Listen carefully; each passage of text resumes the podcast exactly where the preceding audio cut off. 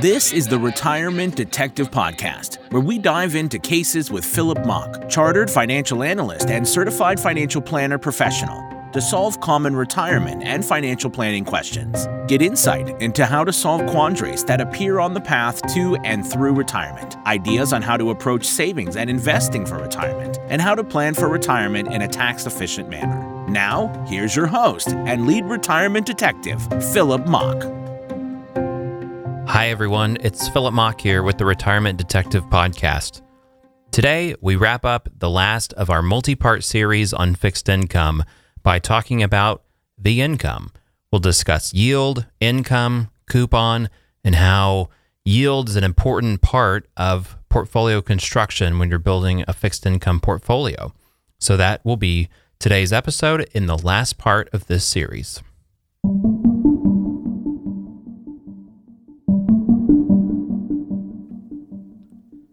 Now, we've covered a lot of ground with fixed income over the last several episodes.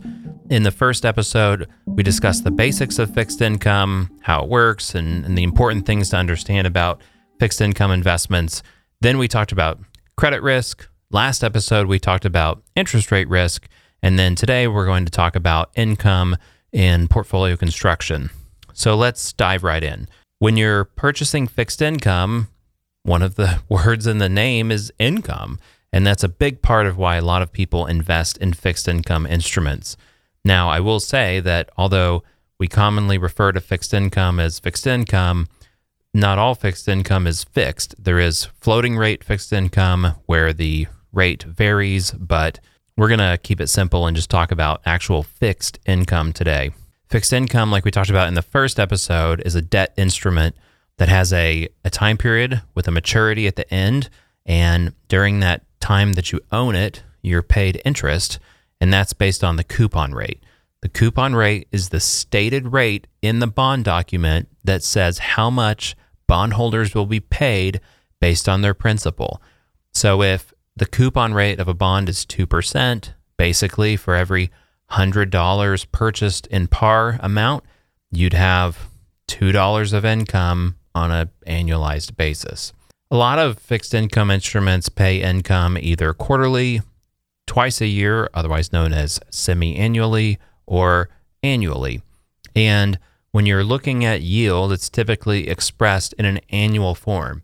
So, for instance, if a bond paid 2% semi annually, and let's say you bought $100 worth, you're going to get $2 over the course of the year from the 2% coupon but the actual payments would not be $2 each. It'd be $1 in the first semi annual period and then another dollar in the second semi annual period to make it a total of $2. When you're analyzing a fixed income instrument, it is, un- as we've talked about, it's important to understand the time period until it matures. We've talked about the credit quality and understanding what the credit rating is. And then lastly, it's important to understand the yield. When you're looking at a bond, there's really three or four key things to consider when it relates to the income. You need to understand the coupon rate. So, this is the stated rate that the bond pays, and it's often in the name, like it will be, um, you know, let's make up a company, we'll call it uh, 123 Widgets. So, 123 Widgets Corporation issues a bond and it's a 2% bond that matures in 2025. So when you look it up on a screen, it might say, you know, 123 widgets, 2%, such and such month, such and such day, 2025. But that is the coupon rate. The coupon rate will match what your yield is if you purchase the bond at par. So let's talk about that. So every bond has a par amount, and that's basically like buying it at its original issue level most of the time. In other words, like it, it has not gone up or down in value from its base pricing level. And also par is the the amount that you would get at maturity.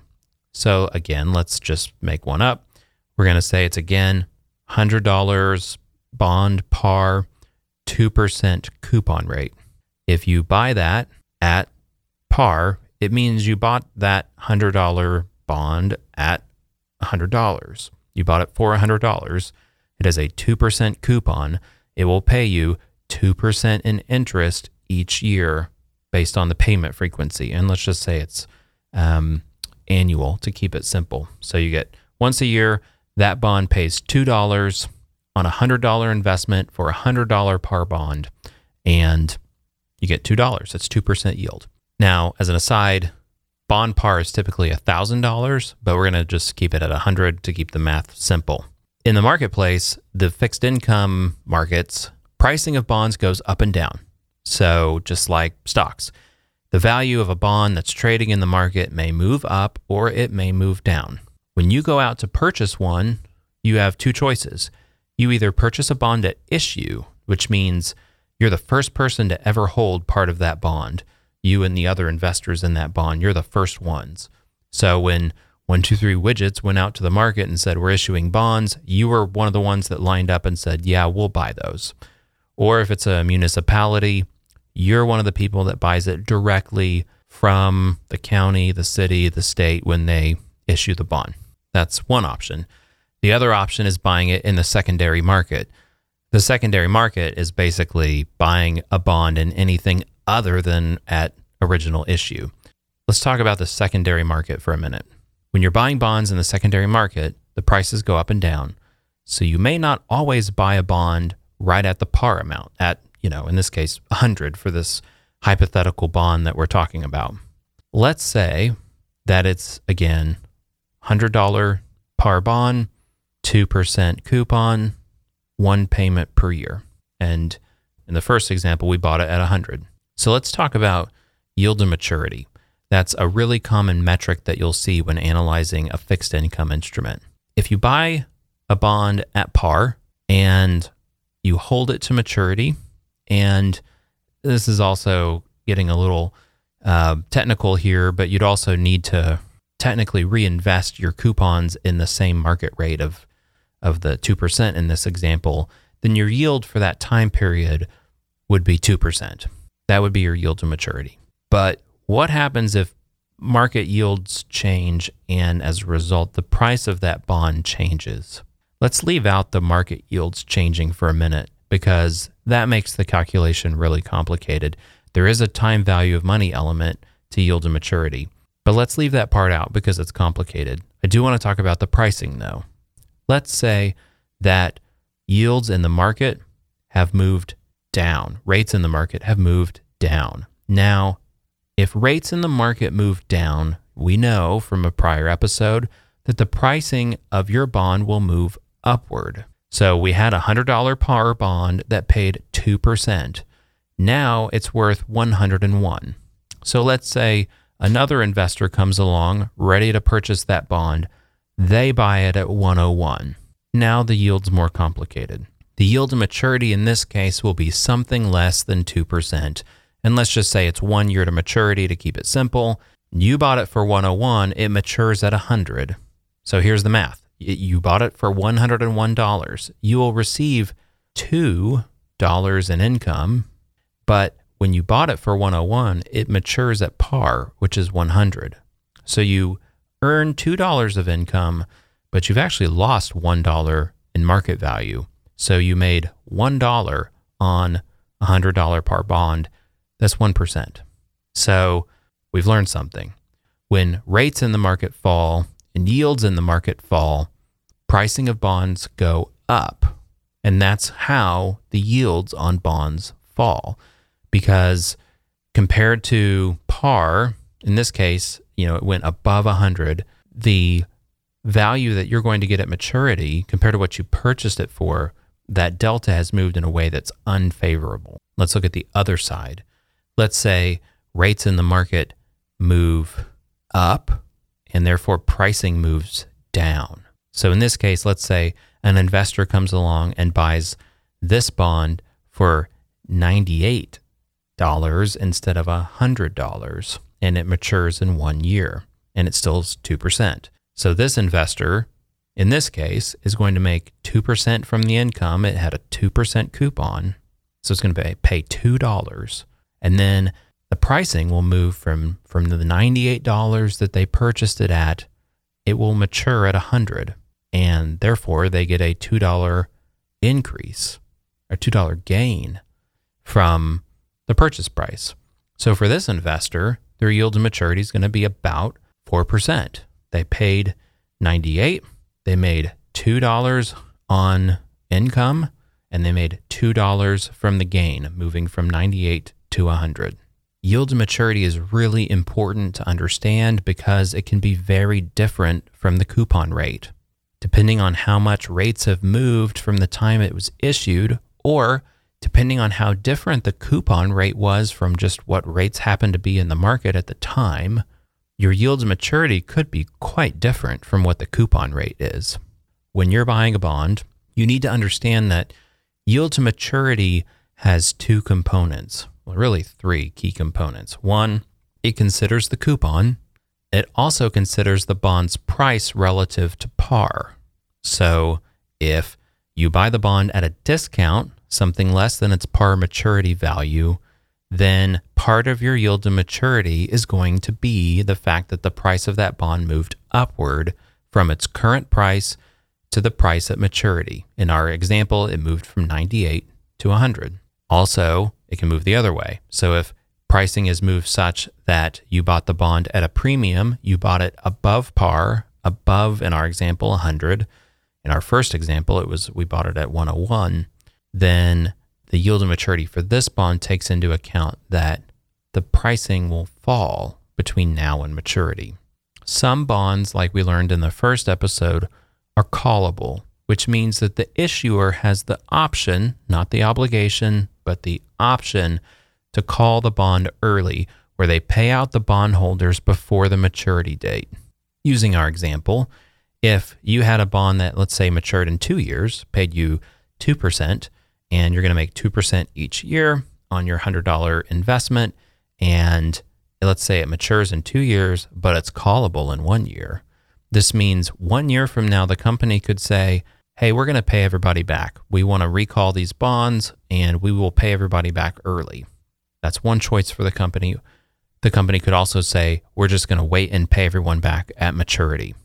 If the bond is paid early, meaning the bond was called, then your yield will be less than if it was paid out at maturity because you did not receive as many income payments. Therefore, there's another important measure to consider, which is called yield to call. If a bond is callable, you should see two numbers that you can consider. One is yield to call, one is yield to maturity. Yield to maturity is here's the yield that you will receive if you hold it to maturity. Yield to call is here's the yield you will receive if you hold it until such time that it is actually called. Now, just because a bond is callable does not mean that it will be called, but you need to understand that it might be. And if you are comfortable with a yield to maturity of, let's say, 5% was what you were looking for, but the yield to call is 1%, you should know that if you purchase this bond and it gets called, you will be somewhat disappointed with the yield you received on that bond. There's a third measure called yield to worst, and you may see it as YTW. Yield to call often is YTC, and yield to maturity is YTM. You'll see maybe these acronyms on your computer system or website where you're investigating bonds, or, or maybe on a statement from your investment advisor. Yield to worst is basically looking at all of the iterations of yield to maturity and yield to call and delivering you the yield that was the lowest. So if you look at yield to worst, it will tell you, well, in whatever call or maturity scenario that pays the worst, this is what that one is. So, to be really conservative, the yield to worst will give you the worst case scenario in terms of what your yield will be. Municipal bonds have some unique tax features that I don't think we've talked about yet. Many fixed income instruments um, have different tax impacts different taxation, and many municipal bonds are either federally tax exempt or state tax exempt or both. But it's important to note that not all are. There are taxable municipal bonds. Now, I'm not going to dive into what makes a bond tax exempt and what doesn't. That's a story for another day. But when you're looking at a municipal bond, you should understand if it's federally tax exempt or state tax exempt for the state you live in, or both. Why does that matter? Well, two things. One, given the same criteria, same issue amount, same credit quality of the issuer, same coupon, same time to maturity, all the metrics are the same, except one happens to be a corporation and one happens to be a municipality. In general, the coupon rate on the tax exempt bond will be less. Therefore, it may look on its surface like it's not worth as much, but that would be a mistake to assume that. So let's say that we're comparing and they're otherwise the same, but we're looking at a corporate bond that has a yield to maturity of four, and we're looking at a municipal bond that has a yield to maturity of two. And let's just say, to keep it simple, they're both trading at par. So the coupon rate is also four and two. The yield to maturity is four and two.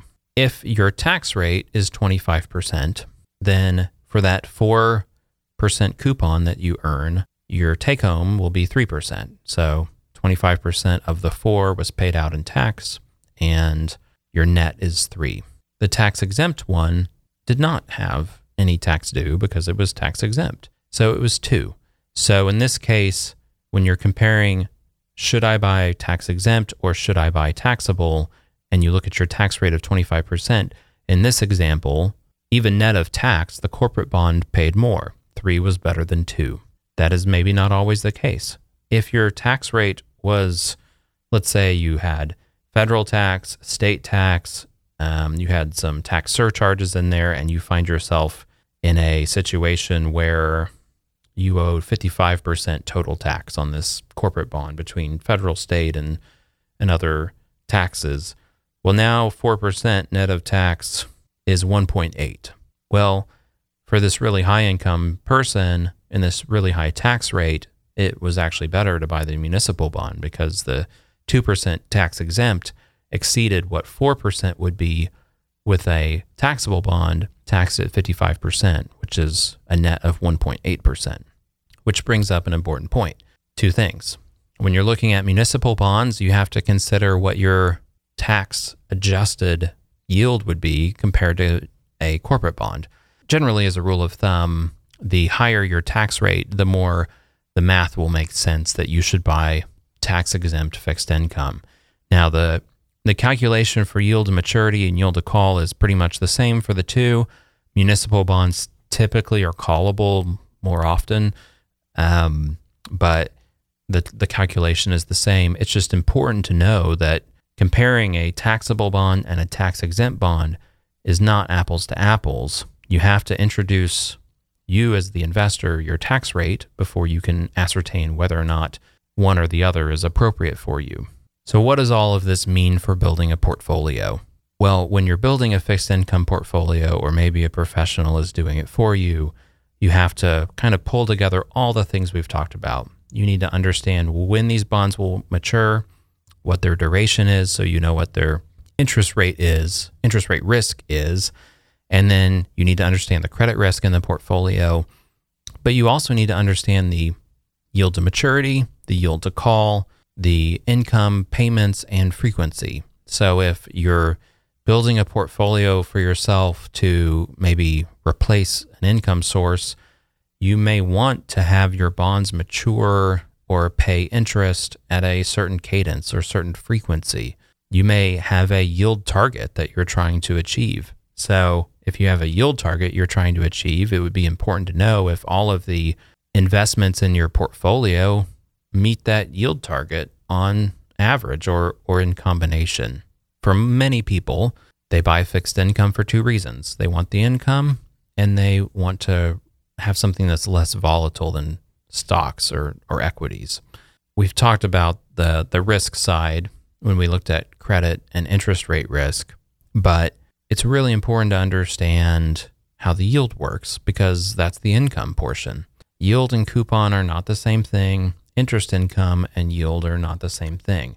When you're building a portfolio, it's important to keep it diversified across all of these risks that we've talked about. It's important to keep it in line with what your goals are. And it's important to have that yield be at a level that helps you to meet those goals and that the interest income occurs in a timing and in a format that is in congruence with your goals and that maturities are in line with your goals. For instance, if you put your whole portfolio into 30 year bonds, but you need some of the money in two years for the down payment on a home, that wouldn't really make a lot of sense. So, considering the timing of your goals, the timing of the money, and when it's going to be needed is important when you're building out fixed income. Fixed income is an important part of the market, but it's also, I think, more sophisticated and requires care in building a portfolio that helps you to meet your needs and goals. I hope you've found our multi part series on fixed income to be educational and helpful. And we will be back next week with another episode, but we will not be talking about fixed income. We're going to move on to another topic next week. I look forward to speaking with you then. Have a great week. This recording strictly is for informational, educational, and entertainment purposes only and should not be considered investment advice. Opinions expressed are as of the date of recording. Such opinions are subject to change.